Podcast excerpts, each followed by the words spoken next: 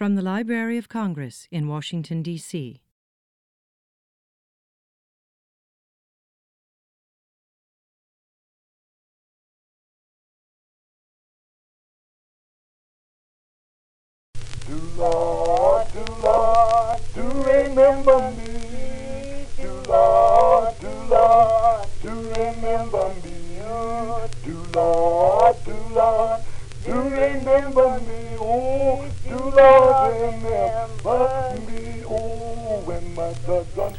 Greetings from the Library of Congress, and welcome to African American Passages Black Lives in the 19th Century. This is a podcast that draws from the Library of Congress's manuscript collections to explore African American history in the era of slavery, the Civil War, and emancipation. My name is Adam Rothman. I teach history at Georgetown University, and I'm currently a distinguished visiting scholar at the Kluge Center at the Library of Congress. In this episode, we will be reflecting upon an enigmatic collection of archival materials about a black woman from Baltimore named Adeline Henson. She is, as far as I can tell, completely unknown. No historian or other scholar has written about her. No books or articles mention her, not even a blog post. Yet, here, in the manuscript collections of the Library of Congress, are a handful of documents that give us a glimpse of her life. All we have are a letter about her, a bill of sale, and two photographs. Yet from this fragmentary record, we can glean a surprising amount of information about her, which we must put into a historical context that helps us to understand her life. So today we go in search of Adeline Henson, and with her, the sometimes elusive history of African American women in the 19th century. Joining me in this search today, I'm happy to say, is my good friend Professor Martha Jones. Martha is the Society of Black Alumni Presidential Professor and Professor of History at Johns Hopkins University. She is the author and editor of several books, including most recently Birthright Citizens, A History of Race and Rights in Antebellum America, which came out in 2018, and, and a vital collection of essays titled Toward an Intellectual History of Black Women. Professor Jones has thought deeply about the joy and challenge of pursuing 19th century African American women's history, and she also happens to be an expert on Baltimore, which is where Adeline Henson came from. Martha, welcome to the African American Passages podcast. Thanks for having me. So, Martha, let me let me ask you this: Had you ever heard of Adeline Henson um, before I uh, called you up for this? No, um, I certainly had never heard of her, um, despite having spent many years in the archives in Baltimore, I'm familiar with a great deal of material from this place and from this time. Um, she's not someone who's ever um, surfaced in the historical record before. Yeah, and I think if anybody would know her, it would be you. So let me ask you this.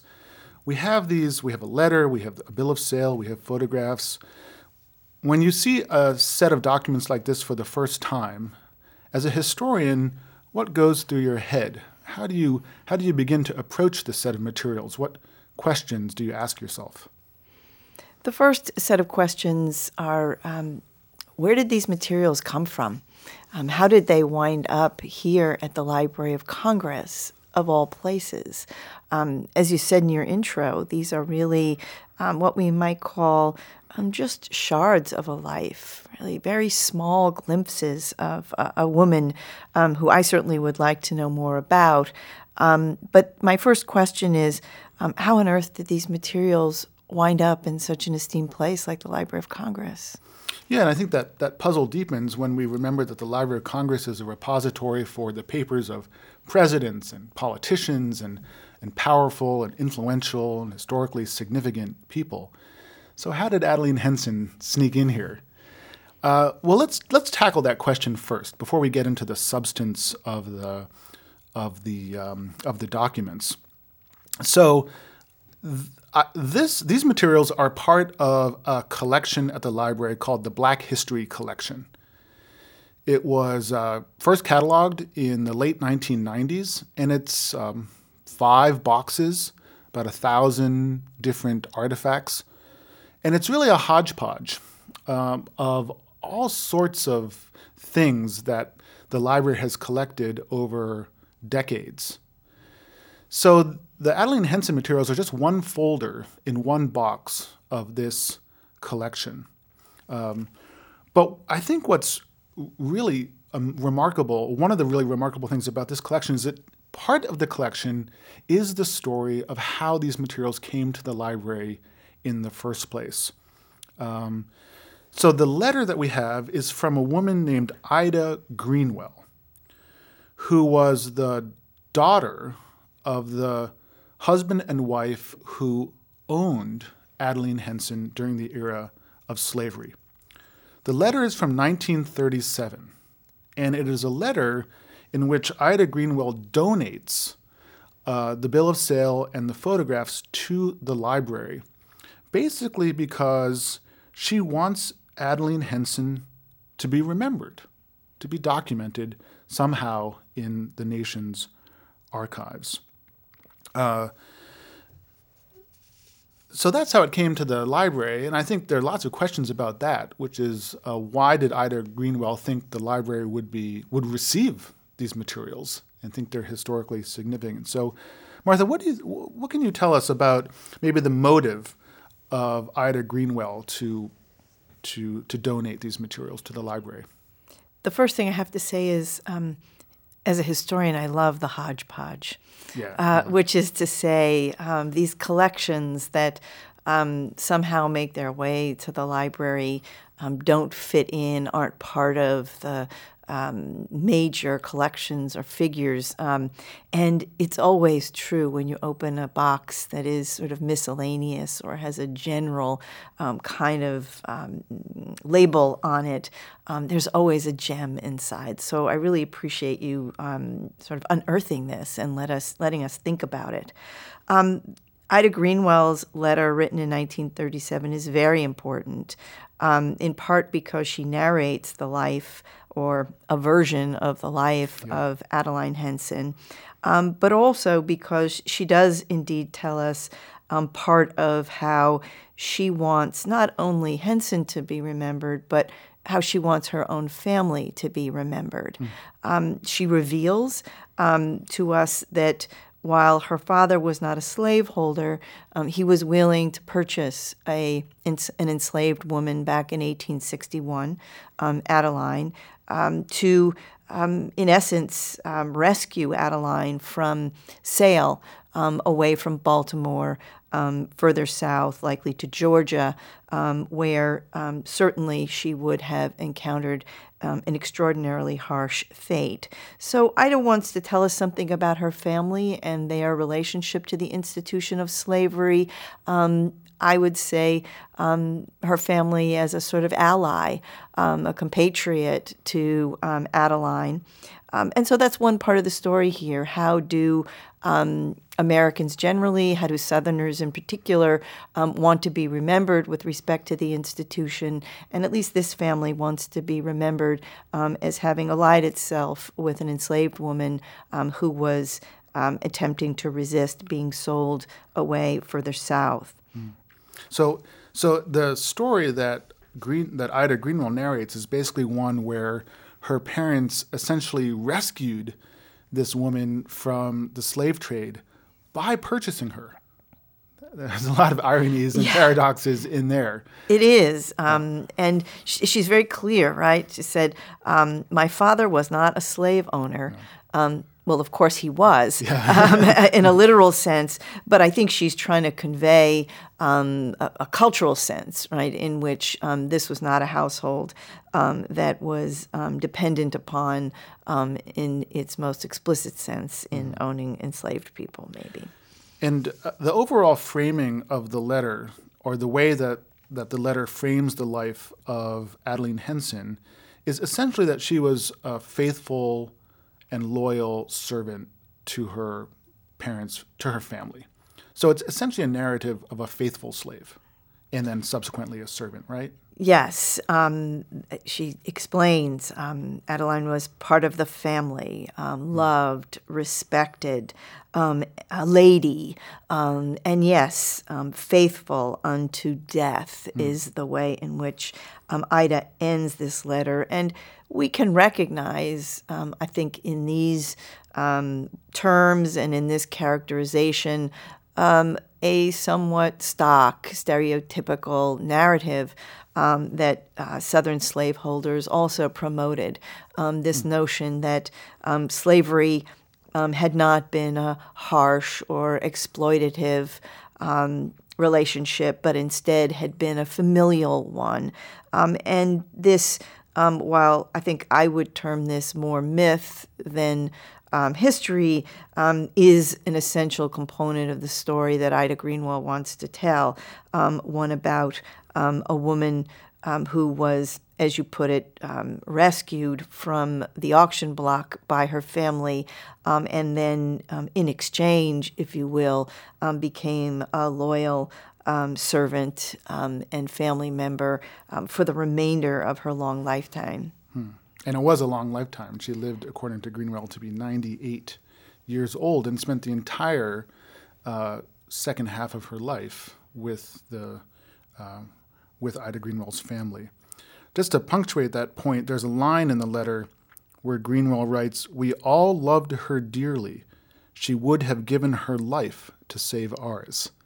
So she really emphasizes that kind of reciprocal connection but, between them. Yeah, I, I think um, it seems important to underscore this is a letter that's written from Ida's perspective.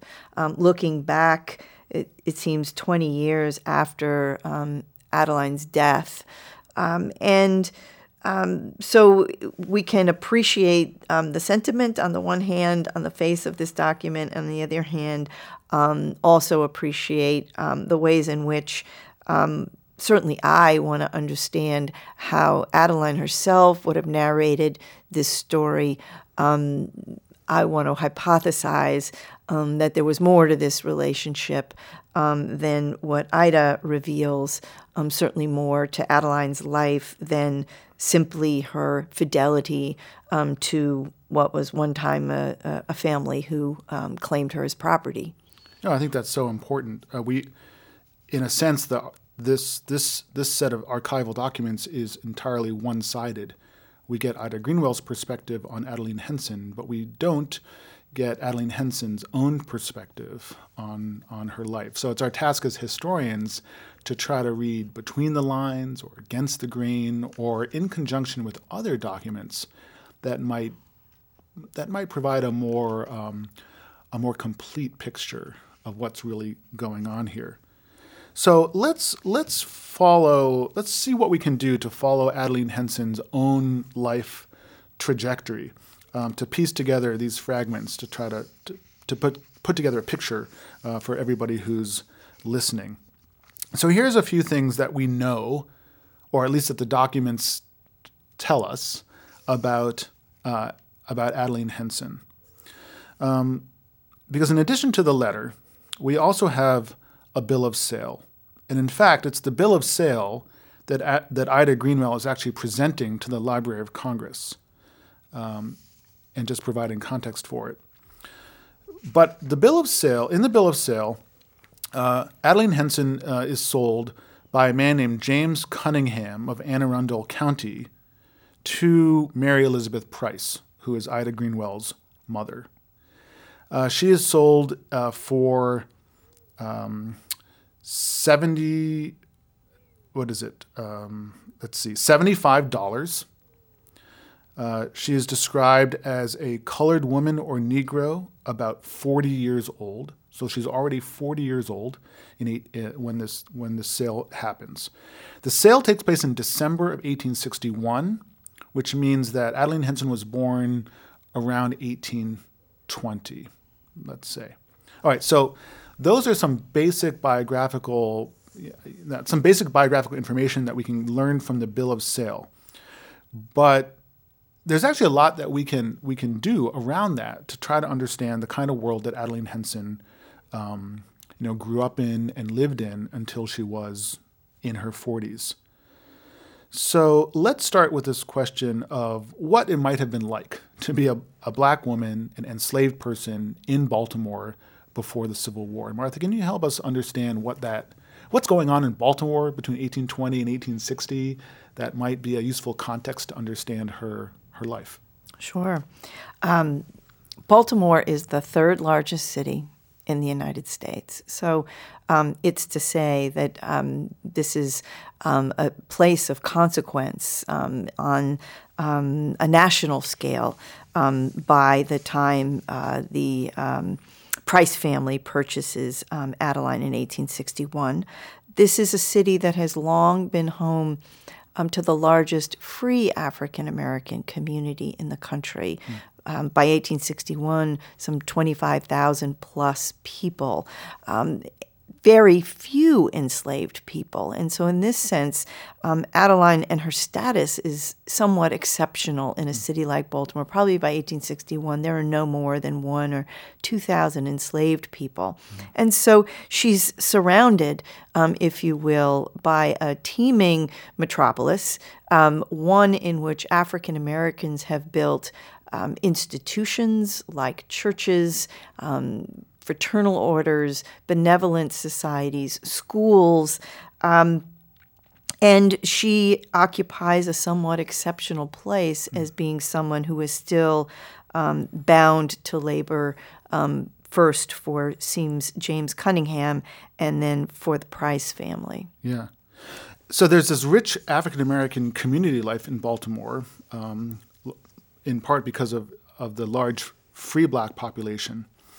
But there's, there's this other thing going on in Baltimore as well, up through 1861, which is the pressure of not just slavery, but the slave trade, the, the sale of enslaved people from the upper South to the deep South. And Baltimore is, is, a, is an anchor of the domestic slave trade.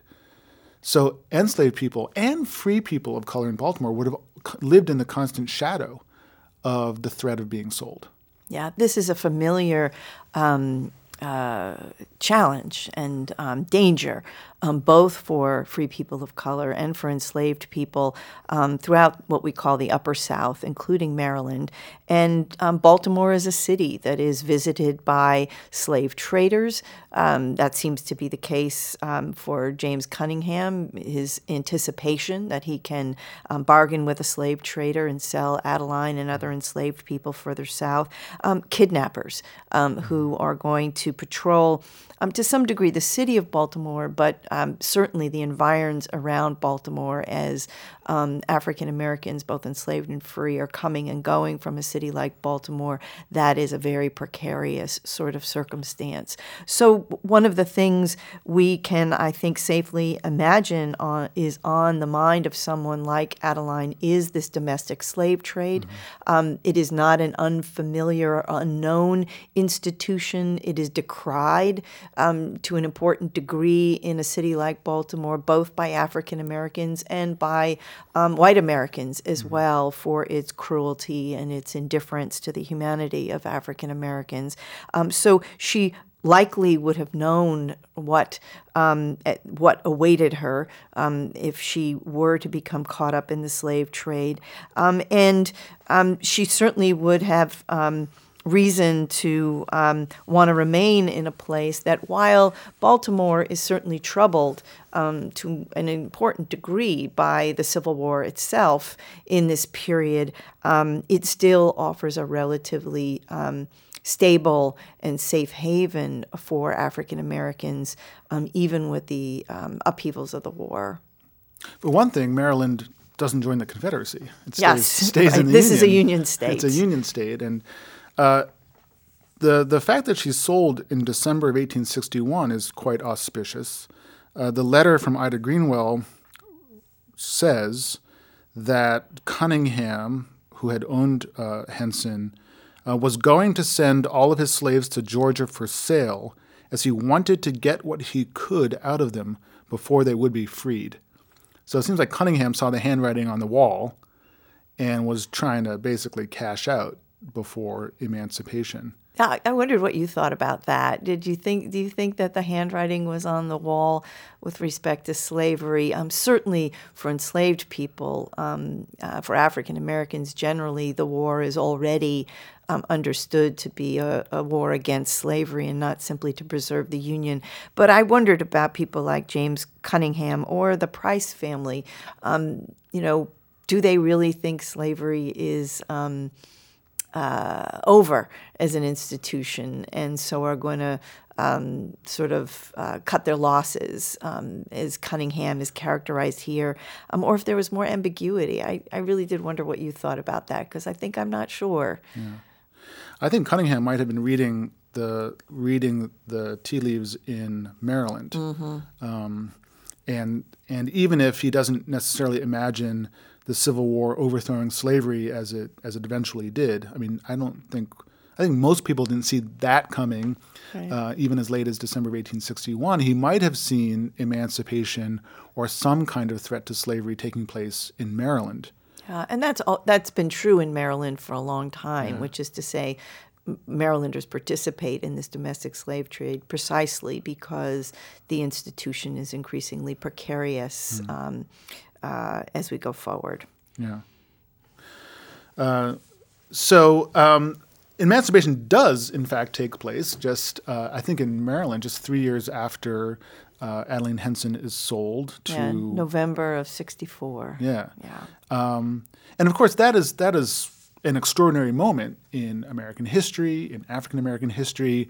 But the responses of newly freed people to the the condition of emancipation is widely varied. Um, there are people who leave their owners, who migrate, you know, long distances, either in search of family or to just uh, plant down roots in a new place. There are people who stay where they are and uh, make claims to the land that they had um, that they had worked for so many years. But there, are, but then there's Adeline Henson, who stays with the prices, stays with the prices for the next 50 years. And it's almost like emancipation makes, at least in the representation of her life in Greenwell's letter, it's like emancipation is a non event. Hmm. You know, you say that, and yet I wanna, I wanna come back to the bill of sale, Okay. if I could, Yeah, yeah. There's a detail in the bill of sale for me that is intriguing, and that suggests to me that despite her um, uh, plight in 1861, despite being sold by Cunningham to the Prices, Adeline is um, fashioning herself or being fashioned as someone who is um, certainly more um, than property here. And what's the clue for me? She has a second name. She has a last name. Okay. And it is, in fact, not Cunningham's name, right? Not the name of her owner, which, if that were to be the case, it wouldn't surprise us that she was given or adopted the name of an owner.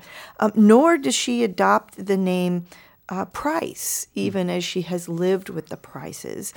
Um, instead, um, she's Adeline Henson, and we don't know, at least not yet, um, where the name Henson comes from. But on this document, it gives her a kind of um, autonomy, a, a kind of personhood that I think should um, intrigue us, um, which is to say, the acquisition of a name, um, particularly a second name for enslaved people, is part of that process of becoming autonomous, of becoming free.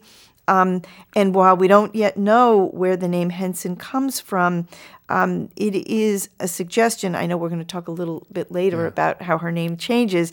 Um, it is in the acquisition of a name um, that we begin to see the ways in which, um, maybe for the first time, an enslaved person is beginning to craft um, an autonomous identity. Um, so I'm deeply intrigued by this. Um, and uh, and in part because I've read many bills of sale and other documents related to um, transactions like this one in Baltimore, and it's just as likely that an enslaved person would have one name.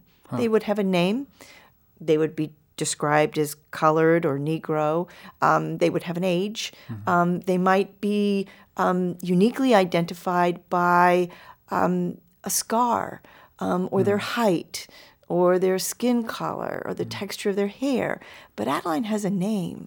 Um, and I do think that's a powerful, at least, um, uh, sign um, that um, she has an identity that is distinguishable Yeah. um, from the people who own her.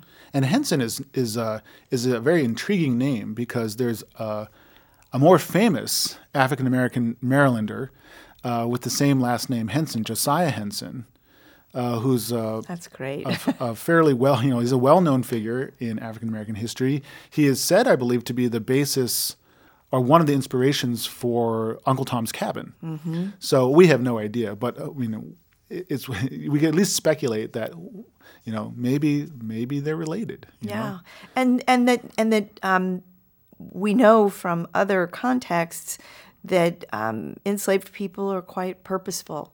Um, when they go about adopting names, um, particularly in this era. Um, so many people named um, adopt the name Freedman, for example, or Freeman, um, as right a, a, a very clear um, assertion, right, of this transition from slavery to freedom. Um, so um, rarely is a name um, an accident. Um, it is um, much more often um, reflection of a kind of um, choice or a kind of identity. Martha, one of the things I appreciate about your analysis of this bill of sale is that you know the, a bill of sale is really the epitome of the commodification of a person, and in that sense, also the dehumanization of um, of enslaved people. I mean, they're they're reduced to to being treated as objects and commodities. But here, just in looking at her name, you're recovering a bit of her her her her own identity. The other thing about this collection of materials is that we we have beyond the bill of sale, um, which is such a um, such a um, uh, demeaning kind of document. There's also two photographs of of Adeline Henson, and I want to focus on the one of her as a younger woman because we suspect that this photograph actually it's a tintype. I should be I should be accurate about that. This tintype was taken around the same time probably as the bill of sale was done. So maybe a couple years after. So, it, you know, we've seen so many, you and I as historians of slavery, um, so many bills of sale, but it's very unusual, very unusual to have a bill of sale accompanied with a photograph of the person who's identified in that bill of sale. So that might be another way of recovering a bit more of her um, you know her individuality here. So we're looking at this photograph now, and or sorry, tintype, uh, and it's um, a really poignant image um, of Adeline Henson in an in an oval kind of portrait. The portrait is in a um, in an embossed um, paper frame, and uh, Martha, just tell us what you see in this photograph. For those of you who are listening, you- you'll be able to find this photograph on the podcast website and look at it for yourself. When I saw this photograph um, the first time you shared it with me, I understood immediately why um, this folder was one you wanted to spend more time with and talk about because it is um, poignant, it is even arresting. Um, first and foremost, I think for um, the image of Adeline herself, um, who is looking um, directly at us into the camera. Um, likely, this photograph is taken in a studio, which would have been typical um, for 1861. Um, and there's no embellishment or detail um, behind her, and so it's a rather stark uh, portrait. Um, but she looks at us um, with a kind of seriousness. I think it's a somber portrait. Um, she would have had to held, hold her pose for a little, at least a little while um, in order to get the photo just right. Um, we notice um, her clothing. Um, it, she's shot from the um, uh, from the chest up, and so we can see her. Uh, perhaps it's a dress or a jacket with brass buttons, a, a, small. looks like a lace collar, a very uh, well tailored piece, perhaps her best um, clothing um, she's donned um, for this occasion. Um, she has um, on a, a brooch, a colorful brooch that's been um, watercolored then by um, the uh, portrait studio um, just to bring out its detail. so she's got jewelry, perhaps earrings, and uh, shiny, probably brass buttons that run the the length um, of the front of her jacket. Um, so we get the sense of, um, I think, her own um, dignity and forthrightness, um, uh, but also um, uh, her possession of some articles of um, refinement, mm-hmm. um, which is to say, sometimes we see portraits where people have borrowed the clothing mm-hmm. and it's ill fitting mm-hmm. uh, because it wasn't made for that individual. This, this, um, the fit um, on her neck and on her shoulders um, just lead us to, I think, um, imagine that this actually was clothing that was made for her. Um, the last thing I'll say, if I could, you know, is just that maybe this portrait is remarkable um, uh, for what's not here. Um, that there are many portraits of African American women, enslaved women, particularly domestic workers, um, from this era, in which you would find a figure like Adeline um, in the company of a child, a white child, um, a child of the household, um, in which um, these women were held as slaves. Um, there is no child here. Um, again, I think reinforcing you know that sense of Adeline as a kind of autonomous mm. individual here, um, uh, and so.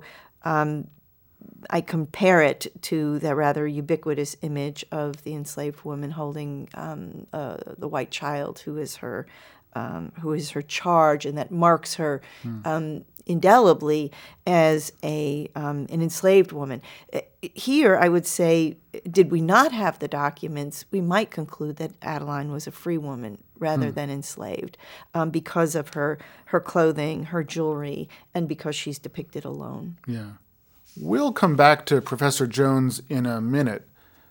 But I wanted to learn more about the photographs of Adeline Henson. So I asked Beverly Brannon for some help. Beverly is the senior curator of photography at the Library of Congress. When I told her about these photographs, she was intrigued, and like me and Martha, she wanted to find out as much as she could about the striking portrait of the younger Adeline. So I had a conversation with her about what she found out. Hi, hi, Beverly. Hi.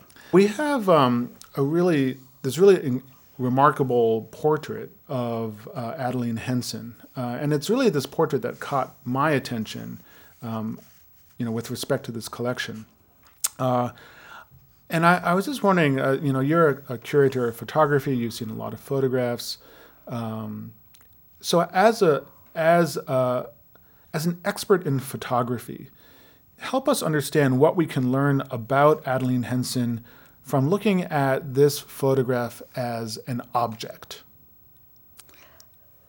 The photograph is a tintype, which is a photographic image on a metal base. And this kind of photography was in use from the mid 1850s until the early 20th century, but it was most heavily used until about the 1880s.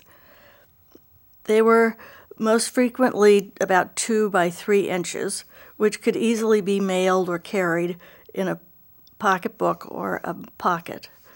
They needed some kind of protection to keep the image from getting scratched or bent. Usually, they were in a case or a frame or a paper mat. In this instance, we see the least expensive form of protector, a paper mat. It's not the absolutely least expensive form because it's on thick paper embossed with a fancy pattern. It's not a plain sheet of paper. On the back, there's more information. we see that the price for a dozen of these cards, as they were called, was $2.50 a dozen. That's 21 cents a piece. That's about $2, $3.25 in today's money. We can see the photographer's name and address on the back. It was John C. Baum. He had licenses in Washington, D.C. for both studio and traveling photography between 1862 and 1866. So, possibly, he was one of the photographers who went to military camps around Washington to photograph soldiers so they would have pictures to send home. The address on the back of the tintype is First Street and Pennsylvania Avenue, which puts him in a lower class neighborhood. It suggests that he catered to a largely working class clientele and a directory of Washington, D.C. photographers of the Civil War gives an additional address of 498 Pennsylvania Avenue. Mathew Brady's studio was at 625 Pennsylvania Avenue, and Alexander Gardner's studio was nearby at 7th and D, as was Clara Barton's Red Cross headquarters. For Adeline Henson to have sat for him she probably came to Washington in 1866. That was the last date he maintained a studio in Washington. The family lived, the Price family with whom she came to Washington, lived at B Street North, which in 1934 became Constitution Avenue. This would have been a short walk to Mr. Baum's studio. In what Sorry, that's That's okay. So it sort of seems like uh, there's a whole little uh, neighborhood or district of photographers. correct. uh, in uh, in downtown Washington. Let me ask you one uh, question about the the, the tintype as an object. Uh, you actually um, and uh, a team here at the library actually took the f- the tintype out of the mat, right, to take a look at it. no, we didn't take it out of the mat. Okay. We looked at the back of it, and our conservators were able to use some special equipment eh, to read what was under the dollop of glue that was holding the tintype onto the letter that came in as a package to the library. so great. that's how we got the photographer's name. Oh, fantastic! Well, thanks for doing that. Uh, I knew there was mo- there were more secrets inside the photograph. I just I'm glad you were able to to get at that. We uh, recently purchased the Howland album, the Emily Howland album, with mm. the early photograph of Harriet Tubman. Mm. We purchased it with the Smithsonian National Museum of African American History and Culture. The backs of those pictures told us so much more about the photographs that it was easy to justify doing it again in this case to look at the back. Yeah. That, that's a great that's a great tip for anybody doing historical research. Always turn the document around and see what's on the back. that's great, wonderful. Do we ha- do you happen to know if Frank Baum, I'm sorry, John Baum, um, did any uh, portraits of other African Americans in the 1860s? We don't know. We have only a few instances of his being mentioned, and we haven't seen others of his pictures. But now that we know this, we'll be alert to it because I consulted with several other photography historians who knew the name but didn't know the pictures. But now we'll certainly be alert to it So this is the first tintype we have from John Baum, that we know of. well, that we know of. Oh, that's that's amazing. Now we have to turn them all over. yeah. Okay. Oh wow. So, uh, so what do you think that what do you think we learn uh, about Adeline Henson from thinking about this tintype as a portrait, for what it says about about her, her demeanor, her presentation, that sort of thing. Adeline Henson was concerned about her appearance. We can tell from looking at this picture. Although her expression reveals little except maybe sadness, we can tell from the way she carries herself that she cared about who she was as a person. She was neat, tidy, modest, and up to date in her clothing. Wow. Thanks for that description. That really brings brings her uh, her image to life. I think. Uh, let me ask you one final question. Um, what do you th- what do you think it is that these photographs from the 19th century uh, give us that maybe more conventional textual written material does not? There's an immediacy immediacy of looking at somebody's face, looking at their eyes that you don't get from reading. The two forms of information complement each other and give at least a two dimensional, we can't have a three dimensional impression of them, but they do give a second dimension to a written document. Yeah. Who was it who said the eyes are the window to the soul? That I don't know, but I, I, have heard that, it before. I think of that uh, looking at this portrait of Adeline Henson. And she was very careful about not revealing too much. Yeah. As you just heard from both Beverly and Martha, John Baum's photograph of Adeline Henson is a valuable complement to the bill of sale and Ida Greenwell's letter about her. It helps us to imagine her as a woman poised on the edge of freedom at the end of the Civil War. So I'm struck that Beverly detected sadness in her expression, and Martha called the tintype a somber portrait. There's no glimmer of joy at the coming of emancipation perhaps because Adeline's life does not seem to have changed very much, as we will see. Still, it's impossible to know what was really running through her mind or filling her heart while she sat there in Baum's studio in Washington, D.C., because none of her own testimony is in the records. This is what makes her elusive. So let's return now to my conversation with Professor Jones and explore what happened next to Adeline Henson and see what more we can learn about her. I actually want to return to the letter and and trace Adeline Henson's life a bit further uh, into the 19th century and and towards her old age. So in the letter, Ida Greenwell certainly describes Adeline Henson as a as a domestic servant of the Price family, somebody who stayed with them, somebody who looked after the children. Uh, Greenwell writes, "My mother died when we were all young. She watched over us and carried out our mother's wishes as far as possible. She was a lady in her actions and was treated with the greatest respect by everyone who entered our house. Then Greenwell says something very, really intriguing and a little bit disturbing. She writes, She did not associate with colored people unless it was the help in our house. Hmm.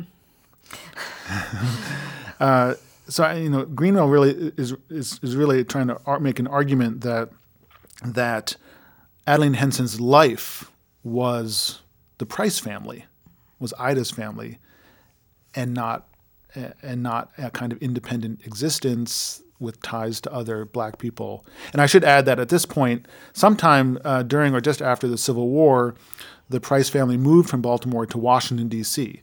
So, for the second half of her life, uh, until the early 20th century, Adeline Henson lived in Washington with, uh, with the Price family. Um, but what do we make of that, uh, that assertion that Adeline Henson did not associate with um, quote unquote colored people unless it was the help in our house? Um, this is probably um, the most um, uh, from a historian's perspective, the most provocative line mm. in this letter um, that Ida Greenwell pens in 1837. Because it is um, so extreme in its characterization of um, of Adeline. She did not associate with colored people unless it was the help in our house. And knowing, as we do, that Adeline lives first in Baltimore and then in Washington, D.C., where um, you know the streets and the alleys um, would have been you know regularly teeming with African Americans, be they enslaved in the early part of her life and certainly free people subsequent. Um, it is difficult to imagine that she didn't associate with any other um, African Americans, um, with the exception of those on the household. Um, we might say it makes her sound a little bit like a prisoner. Yeah. Um, huh. And and um, captive. Th- that might be one way to, um, I think, read this. Um, but I think we need some help, um, if if I could put it that way, Yeah. with some other materials um, about this family, about Adeline, um, about this household, to um, help us appreciate um, whether, in fact, Ida is um, overstating um, the degree to which Adeline was um, sort of bound um, by this household um, for the entirety of her life And, and I would add into her death. into her death. Because at the end of Greenwell's letter, and this is quite striking as well, uh, uh, she writes that uh, my sister and I took her remains to Baltimore for burial at Greenmount Cemetery, Baltimore. Every member of the family alive was present. We had a white minister and a white undertaker. Um, so even in death, uh, the the Ida Greenwell and her family sort of absorb um, Adeline Henson into their into their household. And I actually called the Greenmount Cemetery and to see if I could verify this or find more information.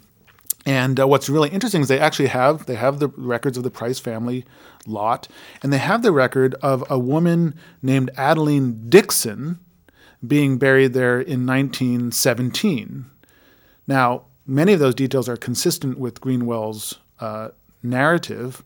Um, it you know suggests that you know that's Adeline. She was around 98 years old when she died, and she she was buried with the with the Prices.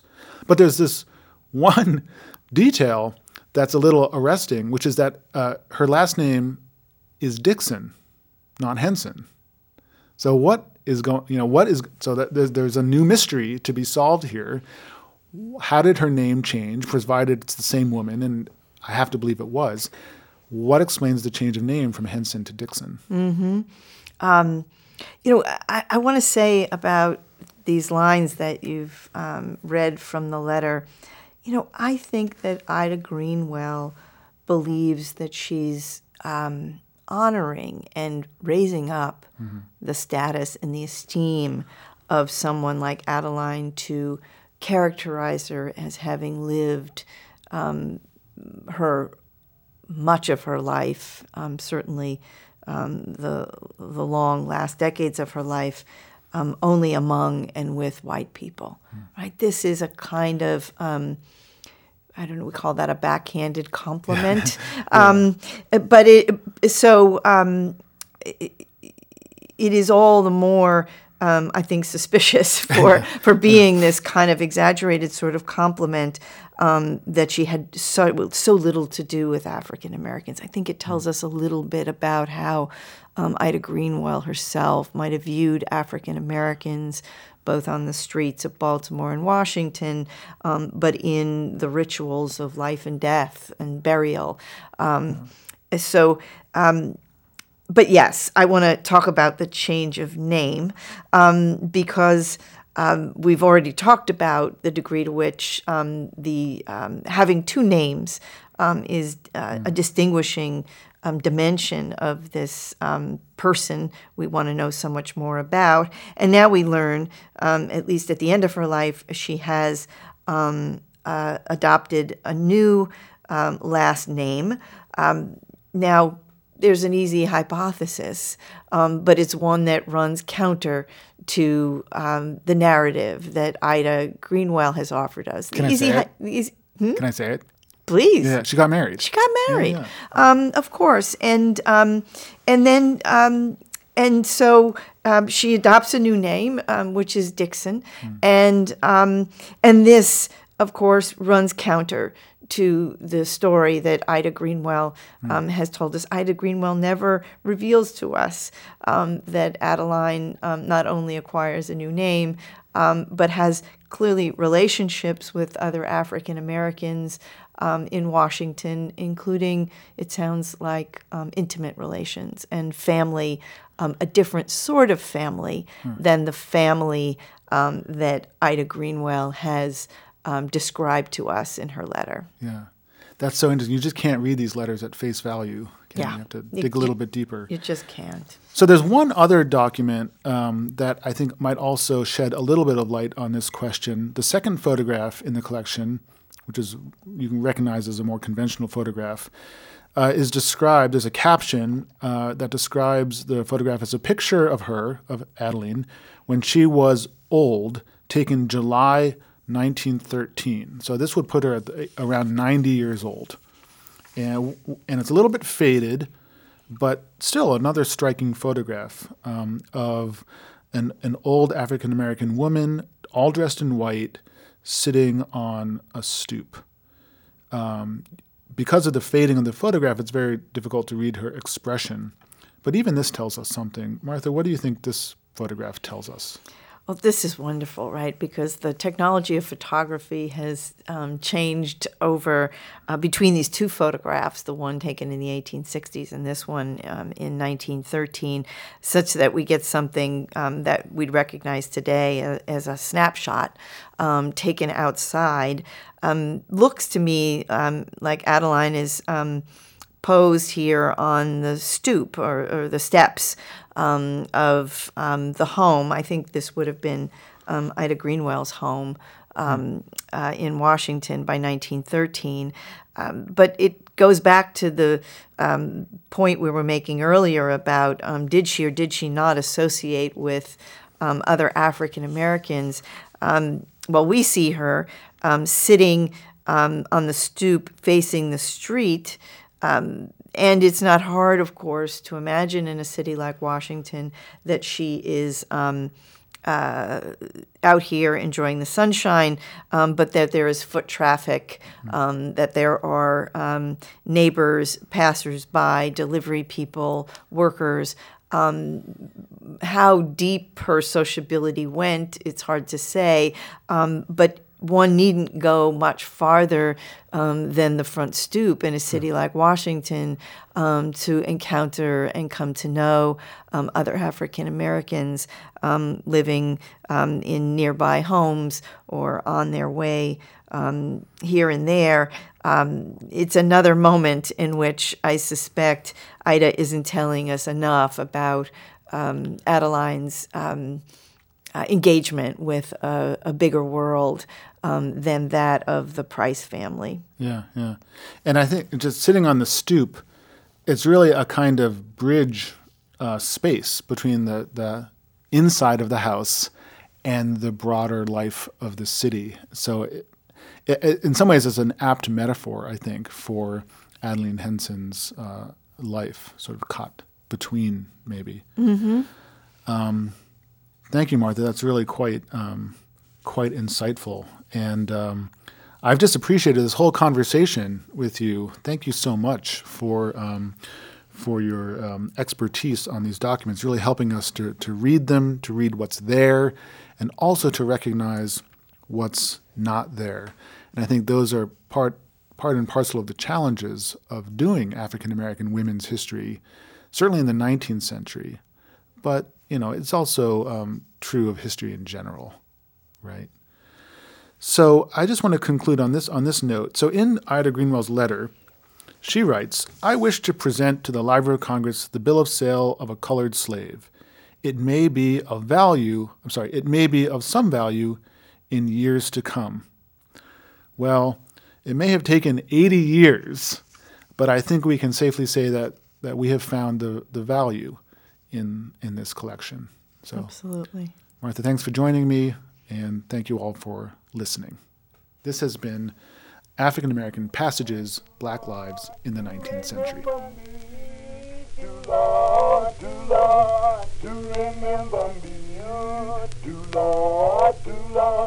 Do remember me, oh, do Lord remember me, oh, when my blood runs chilly and cold. Do remember me, oh, when chilly and cold. Do remember me, oh, when chilly and cold. Do remember me, oh.